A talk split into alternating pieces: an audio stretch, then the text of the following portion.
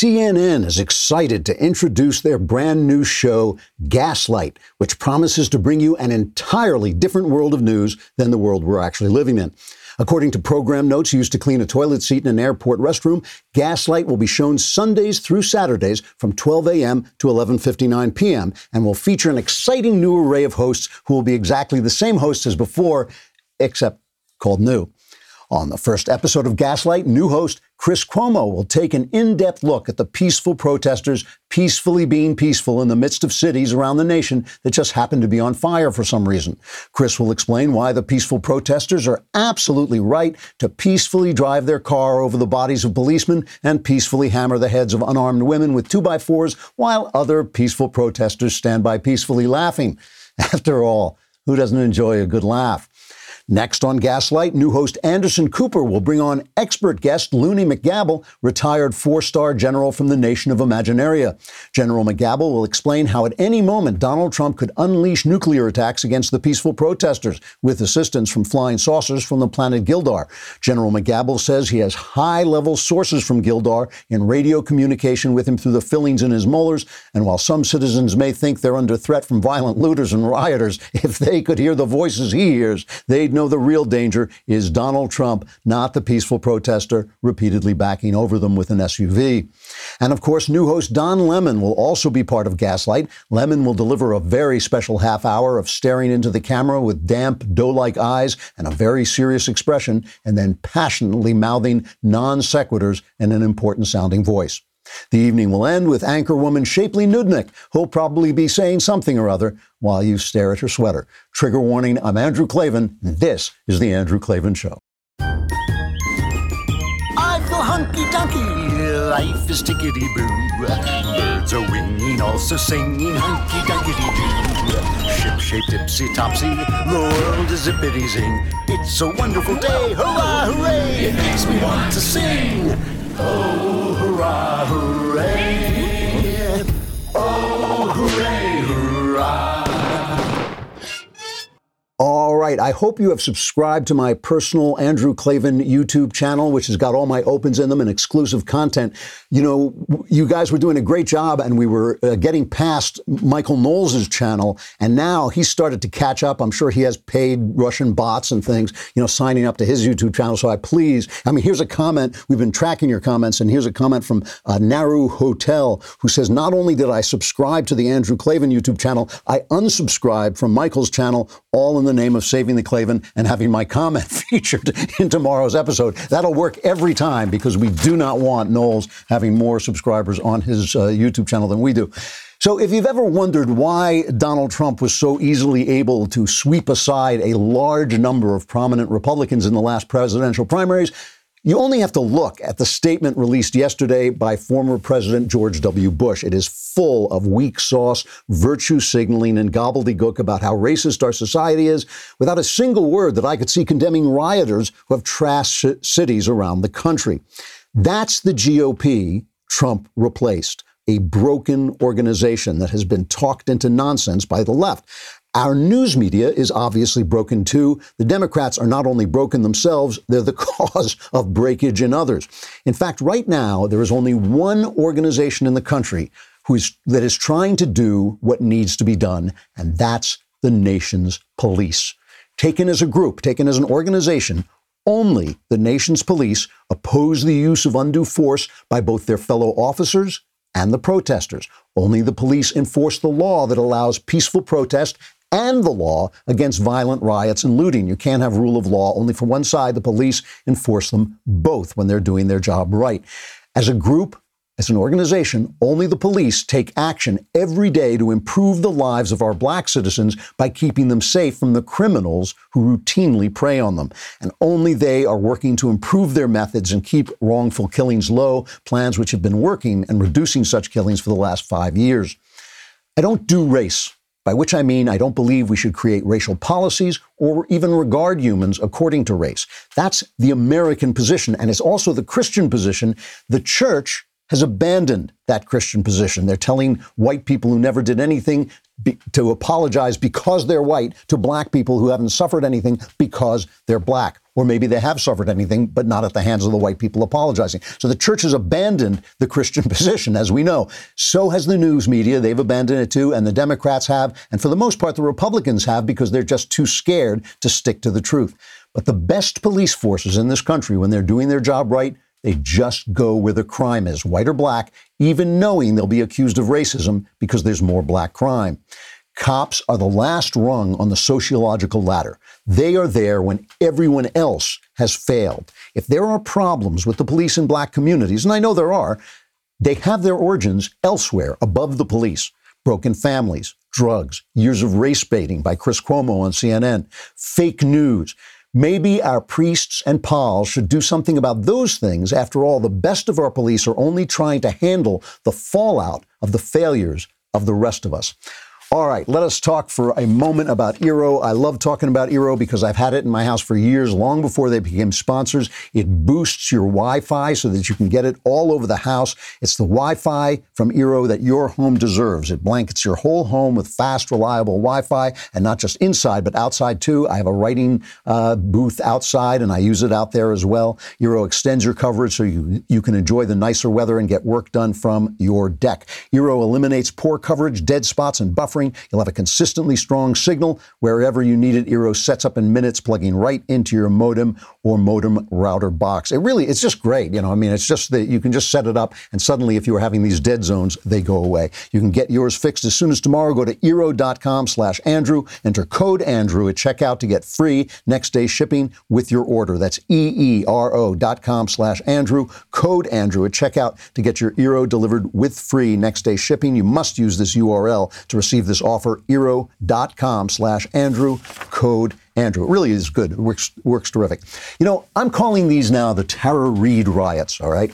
I, I, said a long time ago, and I keep hammering at this because it's just so true, that Tara Reade told us everything we need to know, not about Joe Biden. We don't know whether she's telling the truth about Joe Biden, but told us everything we need to know about the press, right? When the way they covered Christine Blasey Ford uh, in hysteria, making sure that anybody who said anything without any provenance whatsoever attacking Brett Kavanaugh was given plenty of news coverage. And then Tara Reade buried. 19 days, she made accusations against Joe Biden, didn't cover it. That tells you everything you need to know about the atmosphere of information that all of us are living in. We're all affected by it, and our politicians are affected by it. That's why the GOP trembles in their uh, shoes. That's why they come out against Trump when it would be more helpful for them to support Trump or just keep their mouths shut. You know, this is this is why it, the demonstrations we have we have. Let me ask you this: all all day yesterday, all we heard was these demonstrations are mostly peaceful. They're mostly peaceful. Okay, this is Tara Reade reasoning. They're mostly peaceful. We see cities burning down. We see stores looted. We see cops hurt, killed. Cops are killed, but they're mostly peaceful. But we get one bad police killing, and I admit, you know, George Floyd, an atrocious police killing. The guy's in custody. He should be in custody. We have to have him tried. We have to find out what he did. Why does that not make the police mostly non-racist? Or why why do we assume that his motives were racist? Why do we assume if a black man commits a crime, he didn't commit that crime because he's black? Of course he didn't, right? But if a white cop commits a crime or does something bad, he must have done it because he's a racist white guy. Why do we assume that? That is Tara Reade reasoning. We're getting it all over in every possible way. If these protests are mostly peaceful, then the police are mostly non-racist, but they're selling a, they're selling a narrative all the time. What about the killings by cops as opposed to killings by criminals? You know, uh, there was a, a, guy, a retired police captain, uh, David Dorn in St. Louis. He, he was 77. He had a part time job going out and checking on a store. He went to check on a store. He was shot dead. NBC didn't even cover it. He, he was a black guy. Trump tweeted about him.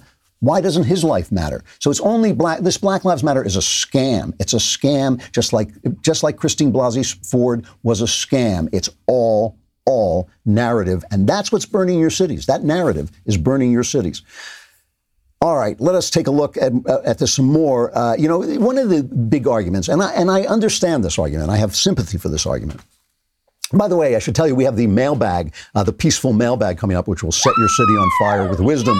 Uh, and I, in that mailbag, I will address your comments about my interview with Jonah Goldberg. I know a lot of you were angry that I didn't beat up on him. Uh, a lot of people wrote in, so I will read one of those letters and, and address that. Um, you know, one of the arguments that uh, that black Americans have that I understand is, is the lived experience of being a black man with the police, right? You have this lived experiences. I'm using their, the left's phrase for this, the lived experience. So, in other words, a black guy, and I hear this from black conservatives, I hear it from black leftists, they're much more likely to get stopped by the police, and it's humiliating. And you know, if you're an honest guy, a member of your community, a businessman, a senator, doesn't matter, you're getting stopped by the police, and it's tough. It's it's bad, and I understand that.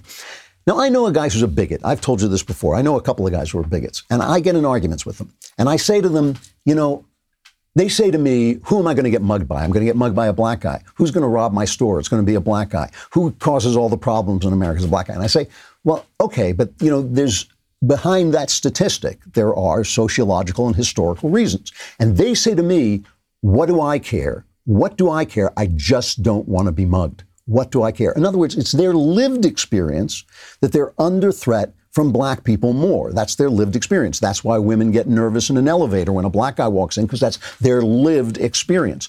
So I'm asking these friends or acquaintances who are racist, I'm asking them to go beyond their lived experience to get at the truth, to get at the reasons for their lived experience, because you can have any kind of lived experience. You know, you can live in a place where there's a nasty Jewish guy and think, well, my ex- lived experience is that, I, you know, I don't like Jews. Of course you can. We all have lived experiences, but we don't extrapolate from those experiences. The left tells us that if you're a woman and you would like to have a baby and have make a home for that baby and make a home for your husband, You've been brainwashed. Your lived experience of desire and yearnings, that, that doesn't matter. You've been brainwashed. So why is the lived experience of black people to be taken as proof of what they think it's proof of? It's the narrative they're reacting to. And we know this narrative is being sold to us by a group of left wingers and dopes. This is another thing. I think we have to count stupidity. And I keep saying leftism, leftism, leftism, but leftism may just be a symptom of stupidity. It really may. I mean, I, I, talk about it as a symptom of decay.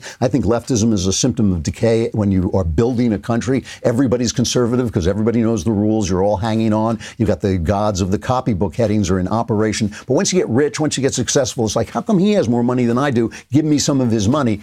There's a lot of stupidity that involved. So speaking of stupidity, Chris Cuomo goes on, and Chris Cuomo is doing everything he can to incite a riot. And this is what he said. This is cut six.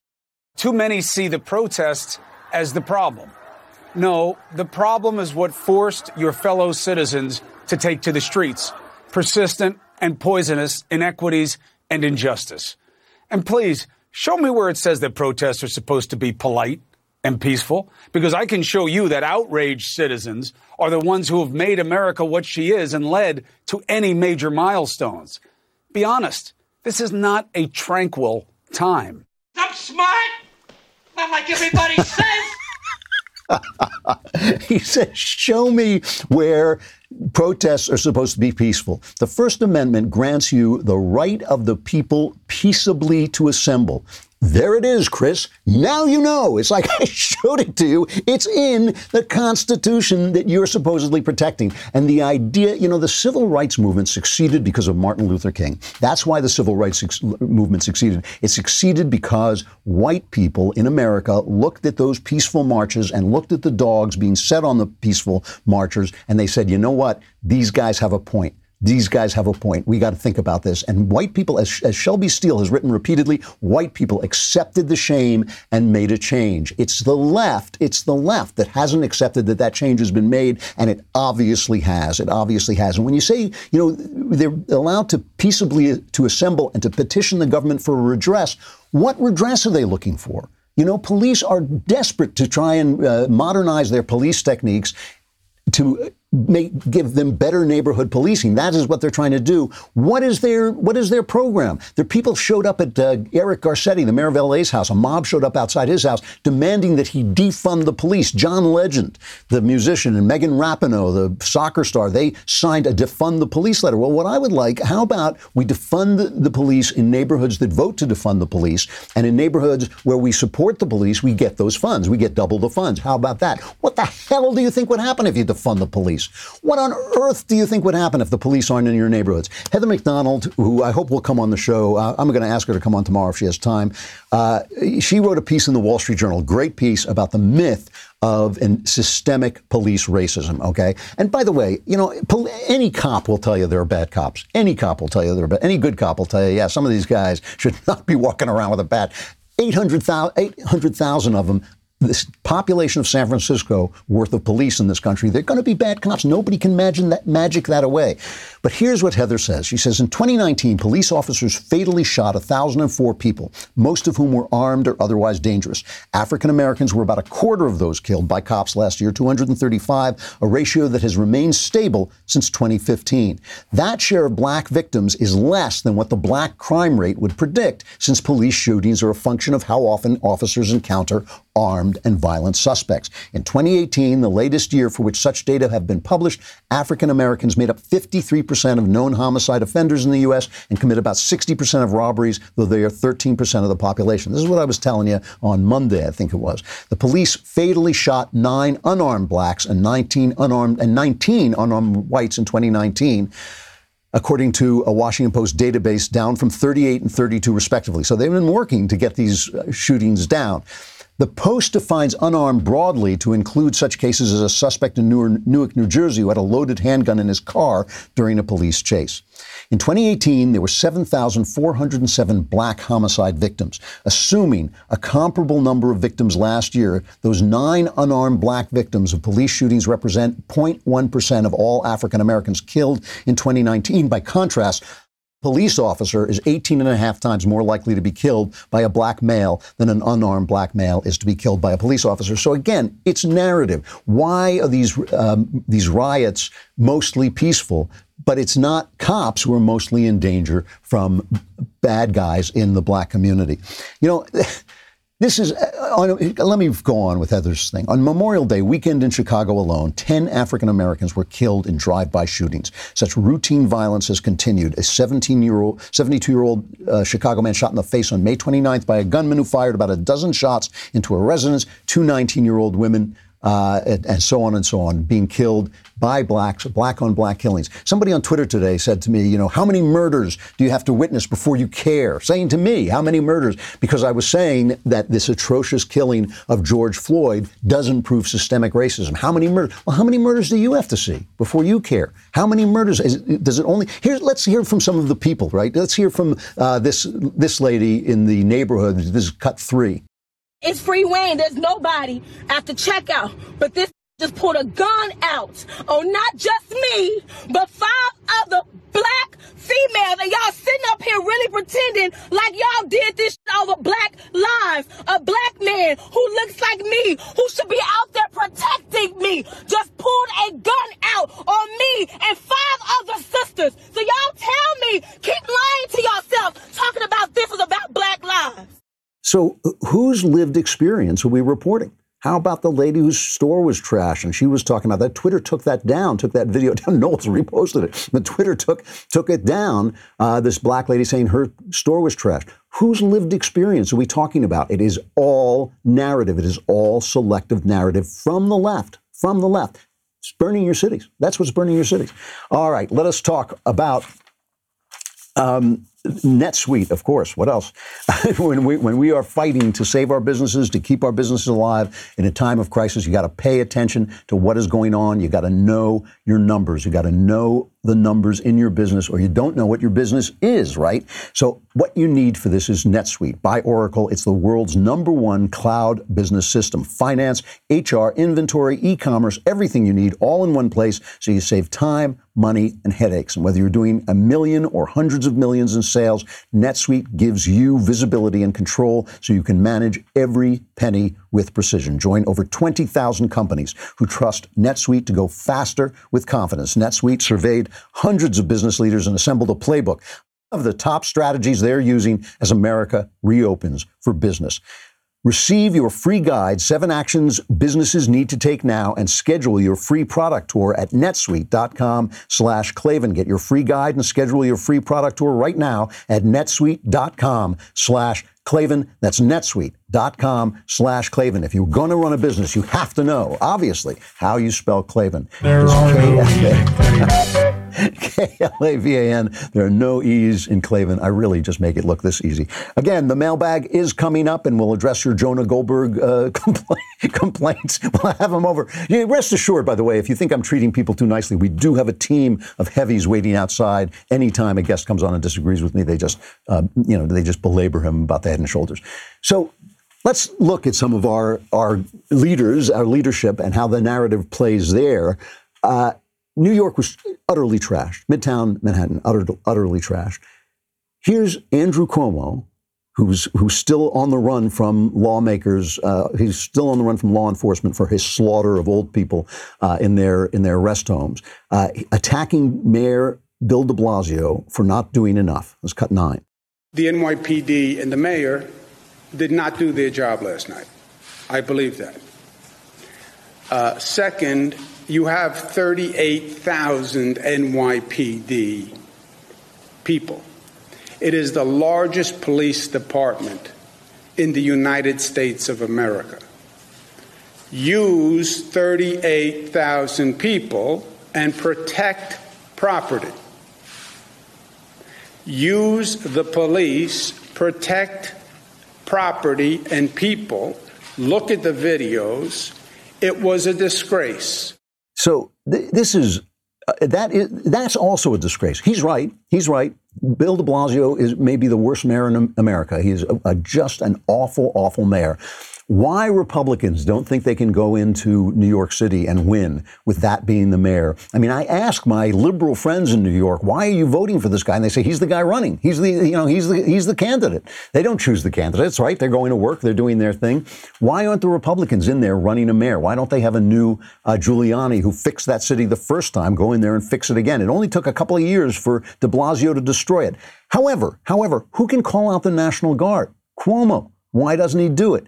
Oh, well, you have enough people. If he's not doing it right, why not do it? He says he can replace the mayor. He says he can go in and override the mayor. Why doesn't he? He's got, you know, he, he's never to blame for anything, Andrew Cuomo. He is never to blame for anything. He wants all the power, but he wants none of the responsibility. All right. So that's, that's them. And then you have the New York Times, a New York, a former newspaper, but a New York institution. This is the paper that cover is supposed to be covering the city and the nation. They The failing New there, York Times, Nikole which is like so bad. they have Nikole Hannah-Jones, who I'm beginning to believe is one of the worst people in the country. Nikole Hannah-Jones is the author of that crazy 1619 project, which of course is becoming part of this narrative. Oh, 400 years of racism. Every time you hear that, every time you hear 400 years, that's 1619 they're talking about. Her make believe history of America being founded to protect the institution of slavery. Not true. It's just not factually true. And they had to rewrite it because it was not factually true, because all the historians said it. They rewrote it to suggest it's true, but not to say it's true. If you read it, it's now this mealy mouthed garbage. So here's Nikole Hannah-Jones in leading in, in, in a leading New York institution, talking about her city, her city, the New York Times' city, the city that is on the masthead of the paper, being trashed, being burned, the police being run over in the middle of the street. And here she is talking about this is cut 11. It is disturbing to see property being destroyed. It is disturbing to see uh, people taking property from stores. But these are things. And violence is when an agent of the state kneels on a man's neck until all of the life is leached out of his body. Destroying property which can be replaced is not violence. And to put those things, uh, to use the exact same language to describe those two things, I think really um, it's not it's not moral to do that. What a what a nudnik! I mean, really, what an idiot! What an idiot! The, businesses are people's dreams. Those are houses are places where people live and they work. That's, the economy is part of people's lives. People are going to die from poverty because of this. They're going to die. You know, this is this is another thing that's driving me absolutely nuts. Is that before before this happened it was a crime to take your kid to the park because we were all in so much danger. We we're all in so much danger from the Chinese flu. Such, oh, the danger. Now suddenly it's like, yes, we have to go out there in your thousands with, you know, and shoulder to stand, shoulder to shoulder, and suddenly the problem doesn't matter. You want to talk about Tara Reade newscasting. You want to talk about the Tara Reade journalism. That's it right there. Ted Cruz was calling them out for this, and well, he should. This is cut uh, eight. These Democratic politicians that are treating this as an excuse for partisan politics is really unfortunate. A lot of these authoritarians on the local level were quick to send in the police to arrest a dad for playing softball with his six year old daughter, or to try to shut down a church that was daring to worship. But when you have violent protesters engage in, in physical assaults, too many Democratic politicians are playing politics and allowing the riots to play forward. When you see a city council member in Minneapolis saying he supports Antifa while Antifa is literally burning the city to the ground, it is wrong. It's amazing. It is amazing. I mean, it's how long ago was it? It was 20 minutes ago that they were telling us how to, how terrible it was that people were that people were protesting Uber Stormführer Gretchen Whitmer, uh, the governor of the Uber Stormführer governor of uh, of Michigan. She has now pulled down the lockdown orders just like that, just like that. It was going to be, oh, it was going to be terrible. It's going to take forever. We got to have a vaccine. We've got to stop death. Death has got to be knocked off his pale horse before Michigan can reopen. It's reopened. It's reopened. Why? Because, well, you know, she wanted to destroy the economy herself. But if the looters are going to do it for her, Fine, fine. And Bill de Blasio is out there. Listen to every time this guy opens his mouth, I just think like, uh, is it bad to recommend tar and feathering the mayor? I mean, is that a bad thing to do? I don't want to become, you know, Kathy Griffin or anything like that, but really, is it bad? listen to his excuse for why one thing is okay, but and listen to what he says is so is so much less important. This is cut uh, 14. When you see a nation, an entire nation, simultaneously grappling with an extraordinary crisis seated in 400 years of American racism? I'm sorry, that is not the same question as the understandably aggrieved store owner or the devout religious person who wants to go back to services. This is something that's not about which side of the spectrum you're on. It's about a deep, deep American crisis. We have never seen anything quite like what we've seen in the last few days. This is a powerful, painful historical moment. It's, it's more important that people burn down my city, says Mayor Bill de Blasio, than that they pray in my city. I mean, you got to be a major, major clown to think that. You have got to, you have got to have an entire Volkswagen full of clowns driving around inside your head where your brain is supposed to be to think that bringing the city together in prayer is less important than bringing the city together to trash it, to trash it. Fifth Avenue is a mess. Their main shopping place is a mess. Where does he think where does he think the money is going to come for all his little plans? Where does he think the tax dollars are going to come? Where does he think the base is going to be? That city, you know, the Islamists couldn't destroy that city. New York is a tough town. The Islamists couldn't destroy that city by driving by blowing up the uh, World Trade Center. Bill de Blasio may succeed where they have failed. He may succeed where they have failed. Oh, but the worst thing of all, you know, you can always tell when Trump has done something effective by the incredible, incredible reaction of the press trying to suppress it. So Trump went and stood in front of a church and held up a Bible. And, oh, what an evil thing this was. Here's just from our friends at the Media Research Center, uh, Newsbusters, uh, a little montage of that. This is cut five.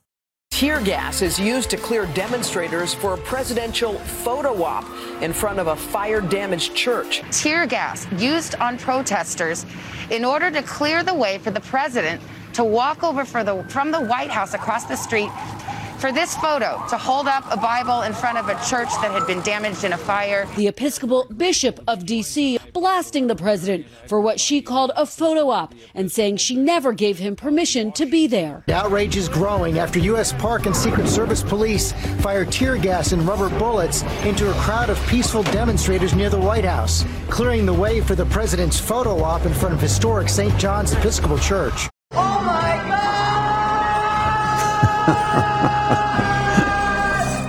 You know, I'm not going to pretend that Donald Trump is a saint or uh, even a religious guy. I don't. I, I'm not going to delve into his soul. I don't know what his relationship to God is, but he's obviously not a devout religious person. I would rather have an atheist stand with a Bible in front of a uh, church than have a bunch of people burn the church down. I didn't hear any outrage from that, from these same people about that. These are cities, you know, the Wall Street Journal said this today. These are cities that have in common that they are led by Democrats who seem to have bought into the belief that the police are a bigger problem than rampant disorder. They are either cowed by their party's left or they agree that America is systematically racist and rioting is a justified expression of answer against it. You know, much worse than the looters. The looters are thugs, the looters are criminals. Antifa, bad, but the media is the worst. All right, the mailbag is coming up, but but in order to be in next week's mailbag, you have to be a subscriber. And if you're going to be a subscriber, you should be an all access subscriber. If you are an all access subscriber, you get incredible things. We drive you around town. We, you know, come and clean your house. We don't do any of that, but we will give you two leftist tears tumblers. These things are handcrafted, solid gold, diamond encrusted pieces of plastic that you can drink leftist tears out of until the cows come home, and hopefully they're coming home somewhere else because there's probably not a lot, lot of room for cows in your house. So what you want to do is you want to go over you want to go over to dailywire.com slash subscribe and again, let us let, let us let's try and make this a theme, not just not just of this show. I mean, the theme of the show, save the Klavan, that is a theme. But I want to make you to make this a theme in your life that you want my subscriptions to be higher than Knowles, both on the YouTube channel and in the subscriptions.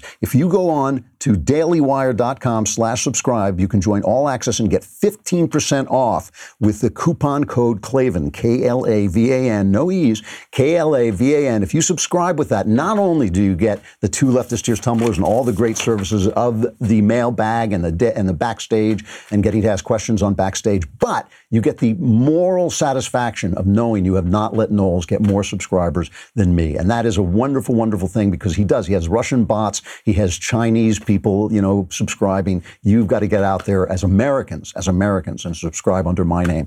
Uh,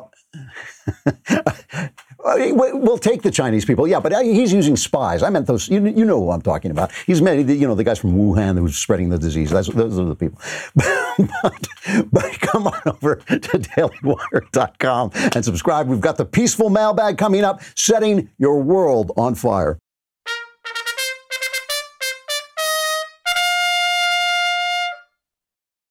All right, mailbag.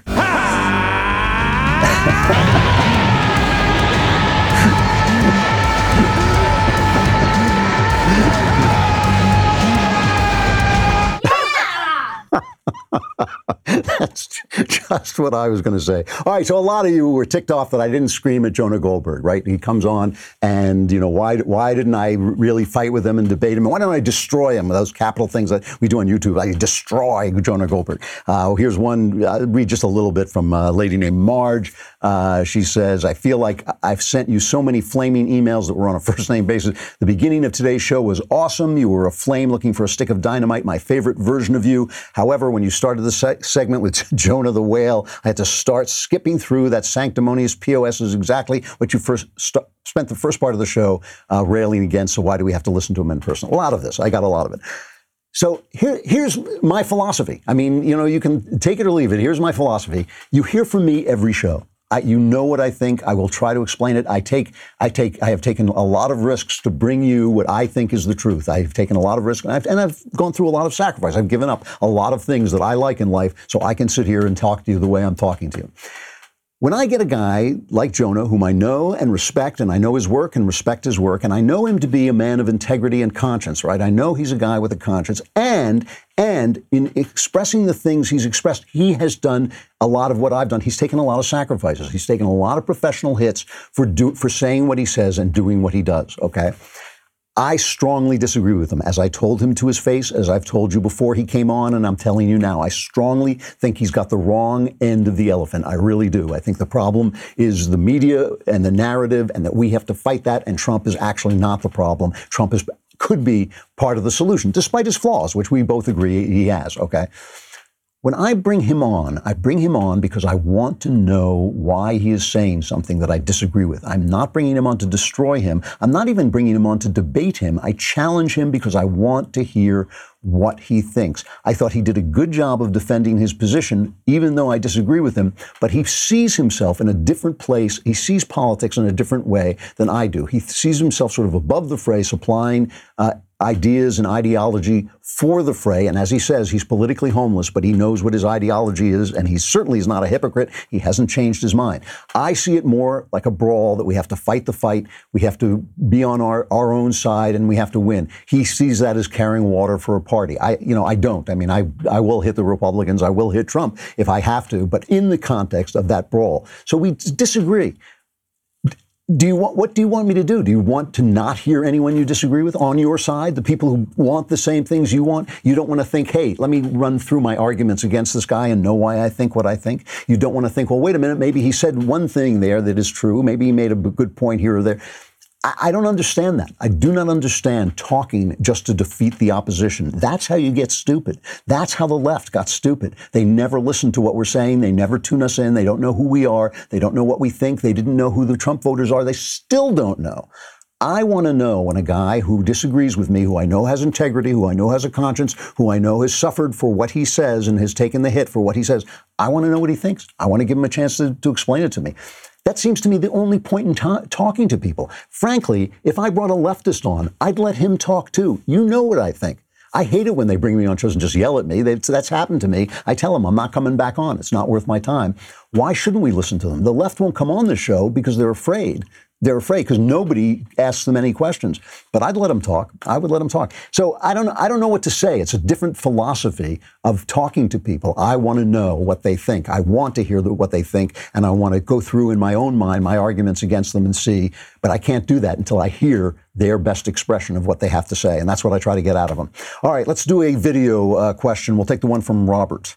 From Robert in North Carolina like you are, I am an evangelical Christian, and I had the privilege of being able to grow up reading some of your young adult novels, such as the MindWar series, such as The Homelanders, and the list can go on for the ones you've written. Um, I'm also trying to write fiction novels that still have Christian elements without going so into the emotionalism that I see in you know some of the modern day Christian fiction books. I was interested to see if you had any um, advice that you could give to young writers who are hoping to write and publish um, a book. So thank you for your time. Um, hope you see this. Figured you're the most accomplished of the four in the Daily Wire to answer this and save the Klavan. Thank you. save the Klavan, indeed. That is the most. That is the most important thing. We should not let that slip from the center of our minds.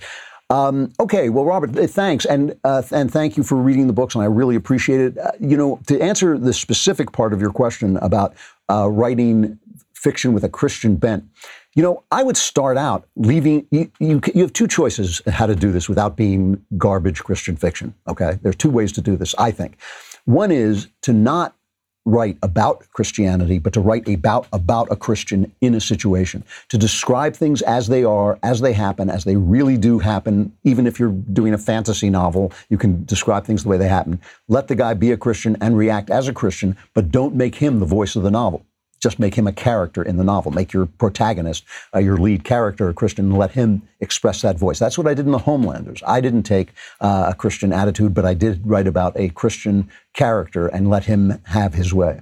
The other thing you can do is take Christianity out of it altogether and simply write about a world that is the world that we live in. If you write about the world that we live in, if you write honestly about the world that we live in, and if there is a God, and if Jesus Christ is his son, he will shine through the truth. He does in real life. I don't see why he wouldn't in real life fiction. And that's why I'm not afraid to write things that Christians don't like. That's why I'm not afraid to say to write about lust and about evil and about the good guys winning and the bad guys winning sometimes. I'm not afraid to write about all of that because that is re- the real world and I believe God is the God of the real world. So you know, in that, in the, to deal with that specific question, uh, you know, either write about a Christian in the world, in the real world, or just write about the real world with as much honesty as you can so that people see why you believe in what you believe. I mean, that you can tell stories that show why you believe. Like I said, I always look at The Sopranos, which has nothing but evil in it, and yet preaches God, even if he didn't mean to, even if he didn't mean to do that, it preaches God by showing you what evil is and showing you how it, it essentially sucks the soul out of people and sucks uh, the goodness out of life. It, it's a it's a brilliant show for that reason. So just just be honest. I mean, that is you know the truth will set you free. On other things, as I say to everybody, you got to read all the time. Read the kind of book you want to write. Read great books that you, that are not the kind of books you want to write, but are great, so you can learn how to do that and learn your grammar, man. That is the biggest thing of all. Get a book about grammar and read it from beginning to end. Do all of the exercises because that's your that's your toolkit. Um, from Robbie, I'm hearing a lot of comparisons of the Boston Tea Party to this looting that's going on right now. What are your thoughts? Well, if it is the Boston Tea Party, uh, I don't think it is. I do not think it is. But if it is, it's a revolution. And the answer to a revolution is that the, the army has to come and fight the revolutionaries. I don't think they're going to like that so much. I don't think they want to make that comparison. I don't want to make that comparison. Uh, a country, a, a, group of patriots uh, revolting against uh, a country that was governing them without representation has nothing to do with this. These people have representation. They can take political action. This looting and burning is not political action. It is anti-political action. You take political action when you want to bring down the government. If you want to bring down the government, the full force of the government should be brought against you. I don't think that that's a very good excuse. From Keith, uh, he says, I'm missing something. This is a long thing. I'll have to edit it. I'm missing something. I've decided to leave Christianity behind, at least in the form it's presented to me. I tried praying constantly and reading the Bible and begging for the Spirit to live in me and change my ways to no avail. The only reason I've stuck with it is punishment. I don't think anyone deserves hell. I don't care how horrible they are. Adolf Hitler, can't God show him the atrocities through the eyes of the people he killed and break that spirit? Uh, because deep down, I'm just as bad as Hitler. I never got an option to avoid all this. I'd rather not have been made, never born, never given a 99.99% chance of hell. Um, I've done therapy, I've done all kinds of stuff, desperate to get this spirit or get this change, and it hasn't happened, so I am damned. My question is, what am I missing? Why do we need saving, and why does it have to be voluntary? why can't God just show himself and help? I can't force myself. Uh, and as much as I read the Bible, it appears to me to be conform or be tortured forever. God appears cruel and evil to me. Why make people come to him in fear of hell rather than out of love for everything he's done? I'd rather be unexisted than anything else right now. Well, all I can say from my point of view, uh, Keith, is that you got some bad Christianity. I mean, that's not Christianity. It's, it's just not. It may be somebody's Christianity. It may be something that somebody's preaching to you. It may be the way you've been taught to read the Bible, but it's not what the Bible actually says all of this stuff about deep down you're just as bad as Hitler. I get that. I mean, deep down we're all twisted and sick. I mean, I, am looking right at you and I'm telling you I'm the same way. I've got all the thoughts you have. I've got all the things, struggle with all the things. Christianity is that you're forgiven. You are forgiven for that. We, God knows that. He's got that from the get go. You're not damned for that. You're not damned because of that, right? If you accept that forgiveness, if you accept that forgiveness in Jesus, you're done. You're done you don't have to do it. Now, now, now, how are you going to behave? What does that mean? What does that mean to believe uh, that that is what God is? What God is is a forgiving, loving person who understands the person you want to be. Because the person you want to be, the person you know, you, you you're tortured by what's in you. Why are you tortured by what's in you? You're tortured by what's in you because you know there's another person that you can be that you're not. Right? I know that too. There's another person I could be that I'm not. So if you are striving, moving toward that person, on, you know, struggling to be that person, and that doesn't mean just just suppressing things. It means acting. It means acting to do the good things that you can do in this life, to love the people around you, to, to encourage the love inside you, to nurture the love inside. The rest, the rest is all, you know, forgiven. It's all forgiven. You're off the hook. They're off the hook. Now, you know, you talk about uh, hell. Really, people send themselves to hell. If you know, and I don't you don't know anything about judgment. You don't even know if Hitler's in hell. We can guess, but we don't know that Hitler is in hell. We don't know anything about that. We don't know anything about the judgment of God except that it's going to be perfect. That's the only thing we know. It's going to be perfect judgment with perfect mercy. Okay? That's what you know. That's what you trust in. That's what you rely on. Why does God make you do this in a voluntary basis? Well, think about that in real life for a minute. How would you like it if you woke up and I was standing over you with a gun to your head saying, if you don't do the right thing, I'm going to blow your brains out? That's not life. That is not life. That is not how you become yourself. You can only become yourself by doing good voluntarily. You can only become yourself by living into your best self voluntarily. You got to do it that way. There is no other way. I mean, it doesn't make it doesn't make any sense. It's really talking nonsense. So look, you're not 99.99% going to hell. It's just ridiculous. It's ridiculous. You're already forgiven. Take the gift. Take the gift. It's being given to you. Stop complaining. You know, it's like it's just being handed to you on a platter. All you have to do is say, Thank you, Lord. I appreciate it. Now live into that vision of yourself. Live into that vision of yourself that God sees, that God knows is there, because uh, for all He knows your sin, for all He knows your Hitlerian tendencies, He also knows who He made you to be. He also knows that person who is tortured by those tendencies, who is striving to get past those tendencies. He knows that guy. He's with that guy. He's got his hand in the hand of that guy hoping to lead you into that guy if you just let him. If you just let him, you, have got some bad Christianity. You're not you're not thinking about this right. Uh, i know I'm a little over, but I'm going to do one more. Um, this is from Lindsay. Uh, says, I recently watched the segment where you had your son come on and talk about his podcast, and you were just so similar to the two of you and so in sync with uh, one another that it triggered something in me. My own relationship with my dad is rocky at best. And she goes on. Uh, she says, my question is Was there ever a topic that you and your son couldn't openly discuss? And if so, how did either of you skirt around it without offending the other? She's talking about political differences she has with her father. Again, I know the relationship is different, or at least I can hope it is, but I found that the best insights come from real people who have achieved what I hope to achieve, especially if they get to that point unknowingly. Uh, stay safe, watch out for Karen, and I hope you get to go to a ball game soon. Uh, well, look, there between two people, there are always things you don't want to talk about. There are things that you shouldn't talk about. There are private things, there are personal things, there are things that, uh, you know, my, in my son's life that maybe he thinks are none of my business, and all that's fine with me. I think you're, what you're referring to is you're referring to are there topics we avoid because they're a source of uh, argument. Uh, of hostility between us? And the answer to that, I hope and believe, is no. I don't think there are topics we avoid. And one of the reasons okay, is because the way I talk to people is not to defeat them, not to convince them, not to change their mind, but to hear them and address them, just like I did with Jonah Goldberg. You know, I, am not, I don't bring Jonah on to defeat him. I don't bring him, bring him on to beat him. I don't talk to my son that way. I don't talk to my daughter that way. I don't even talk to my wife that way, though I'm sure she, she thinks I sometimes do.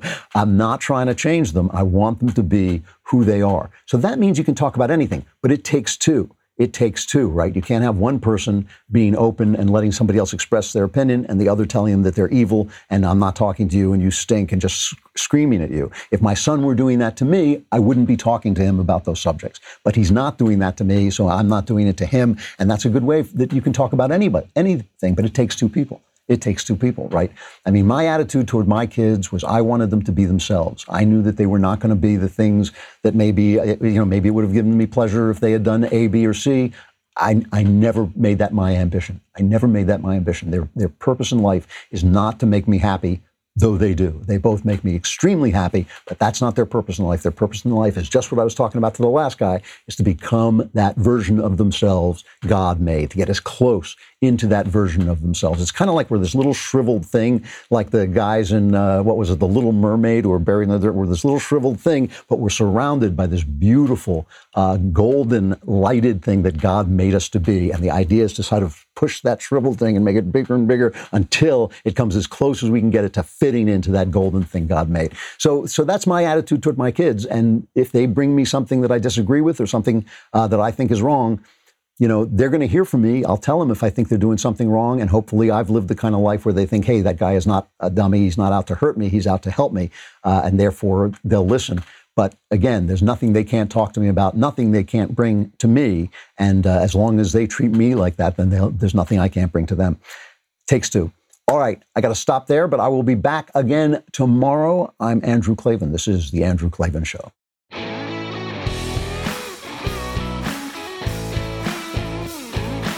Hey, if you enjoyed this episode, don't forget to subscribe. And if you want to help spread the word, give us a five star review and also tell your friends to subscribe too. We're available on Apple Podcasts, on Spotify, wherever you listen to podcasts. Also, be sure to check out the other Daily Wire podcasts, including The Ben Shapiro Show, The Matt Walsh Show, and The Michael Knowles Show. Thanks for listening. The Andrew Klavan Show is produced by Robert Sterling and directed by Mike Joyner. Executive producer, Jeremy Boring.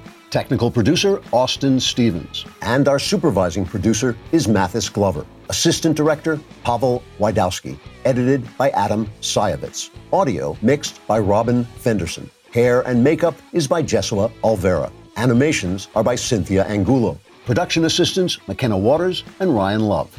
The Andrew Klavan Show is a Daily Wire production. Copyright Daily Wire 2020.